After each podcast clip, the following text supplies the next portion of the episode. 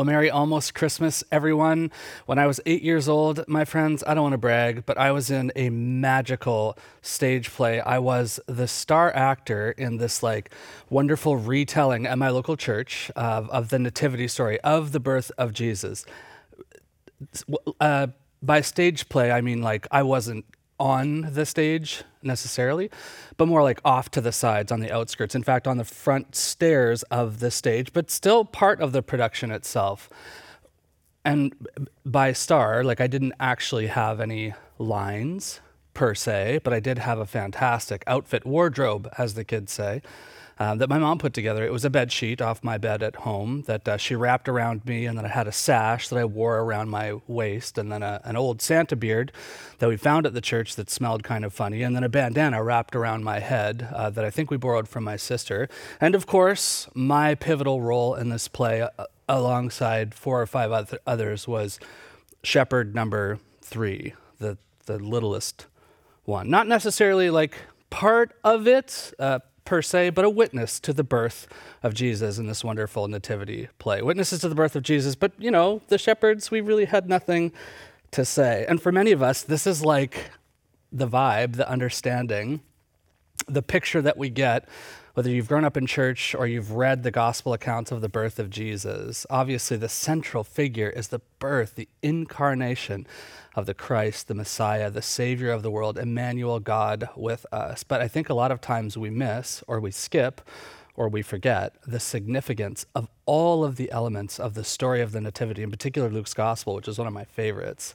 Um, of the entirely subversive way that God incarnates in Jesus, that God infleshes himself in Jesus, that God shows up in the world. Now, um, the notion of like the God's uh, arrival would, would not have been an unfamiliar. It would have been actually a very familiar perspective, concept, idea in the religious, spiritual, or mystical world, especially at the time of Jesus. It's fascinating that the birth of Jesus comes exactly at a time where God's coming down would have been like, like a sigh and an eye roll. Uh, yeah, sure, we get it especially to the common person, to a Jew or a Gentile or otherwise. I mean, if you think about it, in, in, in, the first century, when Jesus, the Messiah, the Savior of the world, Emmanuel, God with us, comes onto the scene in humble and lowly beginnings.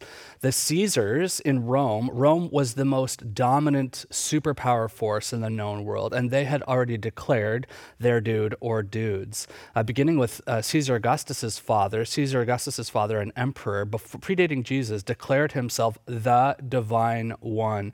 It was part of the principal lineage where the Caesars declared themselves as gods over not just the world, but over the universe. And then Caesar Augustus Augustus is one of the first that we see on the, on the scene that is the divine Son of God. Lord and Master, He alone is worthy to receive praise, glory, and honor. So the Caesars came down from the stars to rule the earth through the powerful Augustus, the Son of the Divine One, Savior of the world, bringing peace through Rome after a very bloody and devastating civil war skip back a little bit further, um, we have the story in the Greek mindset, in the Greek world of uh, the Titans, the gods that would soon rule. Um, and in particular, one of the Titans, or the f- father of the Titans, really, Cronus, married Rhea, his sister. Um, took her as his wife and started to have children together, six in particular. But then there was this like foreshadowing or this um, prophecy in Greek mythology that there would be one son who would not uh, die and who would rule in power in Mount Olympus and like take over or uh, upset the throne, the rule, the power of Cronus. And so, as the mythology goes, Cronus, the father of Zeus, um, he, he ruled for many ages, but then he he felt threatened by his own kids. And so if you read back, like again, a, a while before Jesus, but, but kind of right around the same time as the, um, all of these stories are coming together, Cronus is there for the birth of all of his six children. And because of his jealousy, he eats all of them all of them. He's there for their birth. He eats all of them. And then Rhea, his wife, also sister, um, remembers the story of like there will be this one son though that will rule uh, and will rule even more than Kronos. And so she actually hides um, this baby and she hides herself to conceal the birth. And then she takes a rock and wraps it in swaddling clothes or strips of cloth and lays it in a basket. And Kronos, Kronos eats it and is sick. Uh, and then the baby is saved. And this baby uh, grows up to be Zeus, who rules on Mount Olympus and eventually avenges this like travesty of injustice in his father and kills his his own dad. Merry Christmas. So far, so good. Now, in the Jewish mind, this is the background. When we get to Luke's gospel or Matthew's gospel or John's gospel, these are the two competing forces that govern the known universe. In the Jewish mind, things have been pretty quiet for quite a long time in the Jewish mind, they were in the period of darkness or quiet or solemnity, the period of the, the intertestamental period, where for 400 years now, it seems that the Spirit of God, God's voice and presence, has been pretty quiet, pretty subdued, pretty dark. And so, what did in the Jewish mind, in the Jewish custom, people have to celebrate, to lean on, and to be reminded of? Well, keep the law keep clean, keep obedient. No one can see God and live. And so these other fables and stories are nothing but embellishments or lies. No one can see God and live. So keep the law, the word of God. Stay clean, keep clean, obey his commands, stay obedient. And then this story in Luke's gospel and all of the gospels in one way, shape, or form, G- Jesus bursts onto the scene. Jesus is born, and the announcement of his birth is made by a messenger of the Lord, an angel of the Lord, literally a messenger of Yahweh. The silence has been broken, and the announcement is here. This angelic being, huge. In fact, just like Chris read, um, the first thing that this angel says to these people who he'll speak to is, Don't be afraid. Because why? Well, they were terrified. They see this angel, this visitor who likely was huge. We're not given a description of like what this person looks like. Um, he's given a name and title, obviously very bright, and then a vast like host, an army of angels appears to him. But they're worshiping. They're not fighting. They're not warring. They're not killing. They're worshiping. And the first thing that the angel says is, "Do not be afraid." I bring you good news, good news of great joy.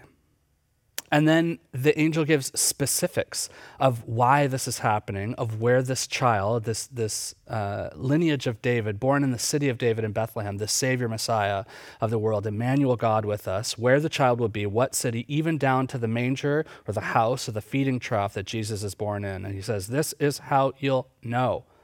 You will find the child wrapped in strips of cloth or wrapped in swaddling clothes and laying in a manger or a trough. And this is the sign that you are to look for. This is the announcement made by the messenger of God. But to who?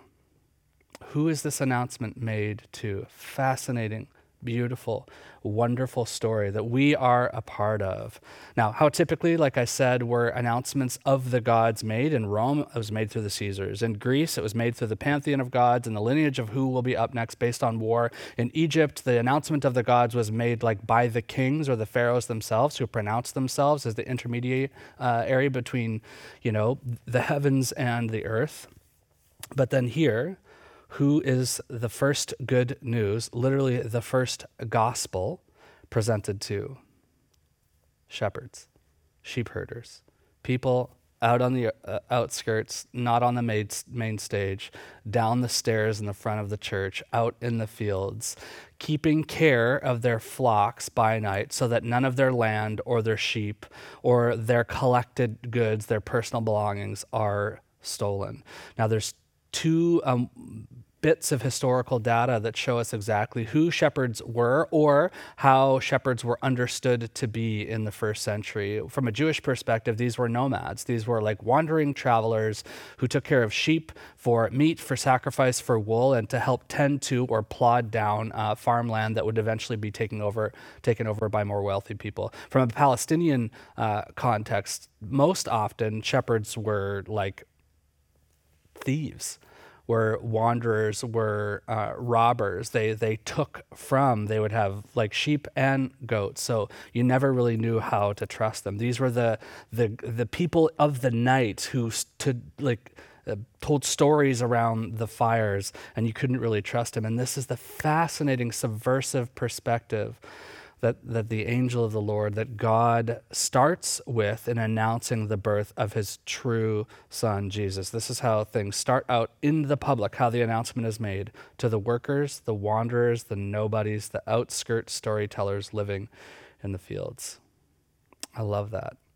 The brilliant, subversive spirituality and deep love of God and Jesus to be like, yeah, yeah, yeah, where does this usually start? Like in the kingdoms, in the empire, at the temple, in the palaces? No. I'll start with the woman and the woman in distress, and the woman in distress with a marriage that is struggling to kind of come to grips with this news, and a woman in distress, part of a marriage that is struggling, who has to leave her home and go to her, her ancestral town to register for a census to be taxed by the most powerful people in the world, the Caesars. And then this is announced further the good news, the, con- the, the, the public announcement of what is happening is made to nobodies is made to nobodies the wanderers, the outsiders, the outskirters. In verse 17 and 18 of Luke chapter 2 that Chris just read, uh, Luke, the evangelist here, not just the historian or the doctor, but the good news storyteller, tells us that the shepherds passed on what they had experienced, that they were first afraid. They possibly like hid. Who wouldn't? I mean, an angel of the Lord has just appeared to you that you read about in Torah, but you've never experienced for yourself. An angel of the Lord appears to you. You're terrified, but then they are consoled by the angel who tells them that this is the gospel, the good news, and they immediately decide to obey and test to see if this this is actually legit, if it's true. If it is true that the Messiah, the Savior, would be born in Bethlehem, there is a sign for them to pursue that this baby will be wrapped in swaddling clothes, in birth clothes, in strips of cloth, at a stranger's house on the bottom floor where usually the animals are in a house, uh, in a feeding trough, in a manger. Luke records them saying, Let us go to Bethlehem and see this thing that the Lord has told us about. Let us go and see if we find this baby wrapped in swaddling clothes and lying in a manger. Let's go and see about this good news of great joy that is for everyone everywhere. Let's go and see whether or not this Savior would actually announce himself to the angel of the Lord, to nobodies, to the lowly, poor, and destitute. Oh, amazing. I love that. And they do. They obey. They leave their sheep, or it's kind of a funny mental exercise to be like, well, we're not going to leave our sheep. It's our only source of income. So imagine these sheep herders with like flocks of sheep wandering into these local towns, being like, y'all got a baby here? Y'all got a baby here? Y'all got a baby here? And then they come upon the Christ, the Messiah, Messiah, the Savior, God with us, Emmanuel, God with us, with all of their sheep in tow, and they see this child and this mother and father who are probably quite young, and it checks out. Just like the angel of the Lord said, there he is, with his mother and father far from home, lying in a trough.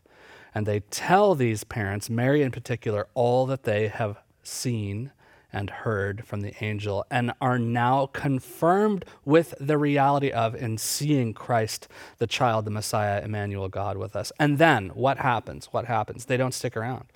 They don't stick around. They tell Mary everything that they've experienced. Mary treasures these things in her heart. Oh my goodness, it's true. I wasn't crazy. This is actually happening. The whole world changed. Certainly my world changes now. And then the shepherds, they leave worshiping and celebrating. They know that they have to tell absolutely everybody. They arrived in Bethlehem wondering if this was true. After all, no one can see God and live like they would have grown up accustomed to in reading and studying, studying Torah, and then they find him. And then they realize. And then they are confronted with and encouraged by the good news, the gospel, the good news of great joy that is for all people. And what is it? That now everyone will see God and live. Everyone will see God and live. Emmanuel, God with us, all of us, always, whether in the inner city or the outer city, whether the inskirts, the main stage, or the outskirts and on the stairs, whether up front or back uh, in the back, whether in the middle of like an urban center or out in the fields, protecting your sheep, wondering what is going on in the darkness. Jesus is Emmanuel, God with us. And this is good news, my friends, of great joy that will be for all people. Jesus is Emmanuel, God with us. Jesus is God with you. Jesus is God with me.